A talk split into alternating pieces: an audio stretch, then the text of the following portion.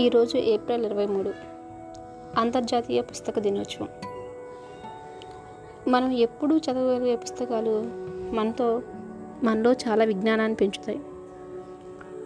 విజ్ఞానాన్ని పెంచడమే కాకుండా మన సందేహాలకు కొంతమంది నివృత్తి చేసినా అది మనకు సరిగ్గా అర్థం కాకపోవచ్చు, కానీ పదే పదే అడగడానికి కొంచెం విసుగ్గా అనిపించవచ్చు.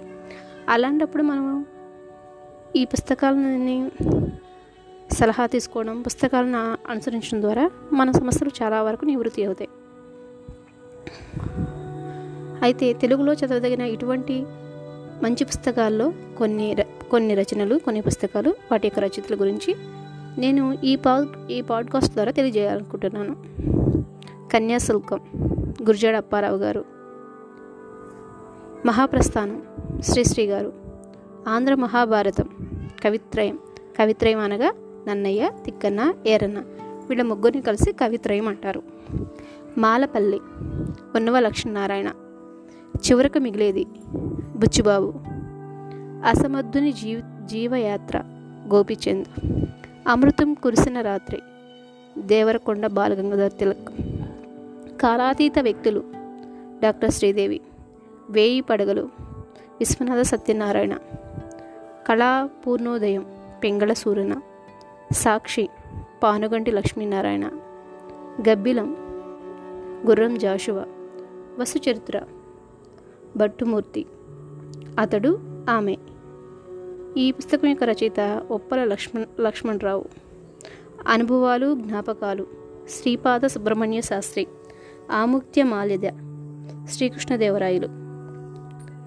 చదువు, కొడవటిగంటి కుటుంబారావు గారు. ఎంకి పాటలు, నండూరి సుబ్బారావు గారు. కవితత్వ విచారము, డాక్టర్ సిఆర్ రెడ్డి. వేమన పద్యాలు, వేమన. కృష్ణపక్షం, కృష్ణశాస్త్రి గారు. మట్టి మనిషి, వాసిరెడ్డి సీతాదేవి. అల్పజీవి, రవిశాస్త్రి. ఆంధ్రుల సాంఘిక చరిత్ర, సురవరం ప్రతాపరెడ్డి. ఆంధ్ర మహాభారతం, పోతన. బారిస్టర్ పార్వతీశం. మెక్కుపాటి నరసింహశాస్త్రి. మొల్ల రామాయణం, మొల్ల. అన్నమాచార్య కీర్తనలు, అన్నమాచార్య. హంపి నుంచి హరప్పా దాకా తిరుమల రామచంద్ర యాత్ర.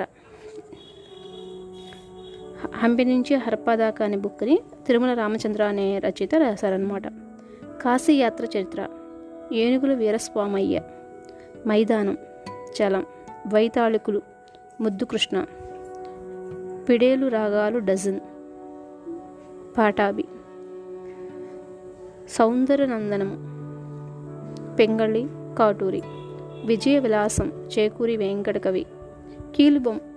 కీలుబొమ్మలు, జీవి కృష్ణారావు. కొల్లాయి గడిపితేనేమి, మహీధర రామ్మోహన్ రావు. మ్యూజింగ్స్, చలం. మనుచరిత్ర, అల్లసాని పెద్దన. పాండురంగ మహత్యం, తెనాలి రామకృష్ణ. ప్రజల మనిషి, వట్టికోట అల్వార్ స్వామి. పాండోద్యోగ విజయము, తిరుపతి వెంకట కవులు. సమగ్ర ఆంధ్ర సాహిత్యము, ఆరుద్ర. దిగంబర కవిత, దిగంబర కవులు. ఇల్లాలి ముచ్చట్లు, పురాణం సుబ్రహ్మణ్య శర్మ. నీలిమేఘాలు, ఓల్గా. పానశాల, దువ్వీరి రామరెడ్డి. శివతాండవం, పుట్టపర్తి నారాయణాచార్యులు. అంపశయ్య, నవీన్. చిల్లర దేవుళ్ళు, దాసరథి రంగాచార్య. గణపతి, చిలకమర్తి నరసింహం. జానకి విముక్తి, రంగనాయకమ్మ.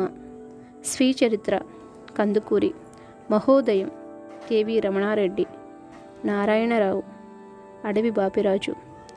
విశ్వంబర సీనారే. దాసరథి కవిత, దాసరథి.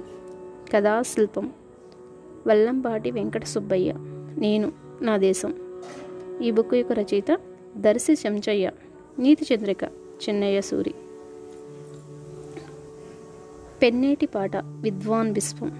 ప్రతాపరుద్రయం, వేదం వెంకటరాయ శాస్త్రి. పారిజాతాపహరణం, నంది తిమ్మన. పల్నాటి వీర చరిత్ర, శ్రీనాథుడు. రాజశేఖర చరిత్ర, కందుకూరి వీరేశలింగం గారు. రాధికా స్వాతంత్ర్యము, ముద్దుపడిని. స్వప్నలిపి, అజంతా. సరస్వత వివేచన, రాచమల్లు రామచంద్రారెడ్డి. శృంగార నైషిధం శ్రీనాథుడు. ఉత్తర రామాయణము కంకటి పాపరాజు. విశ్వదర్శనం నండూరి రామ్మోహన్ రావు.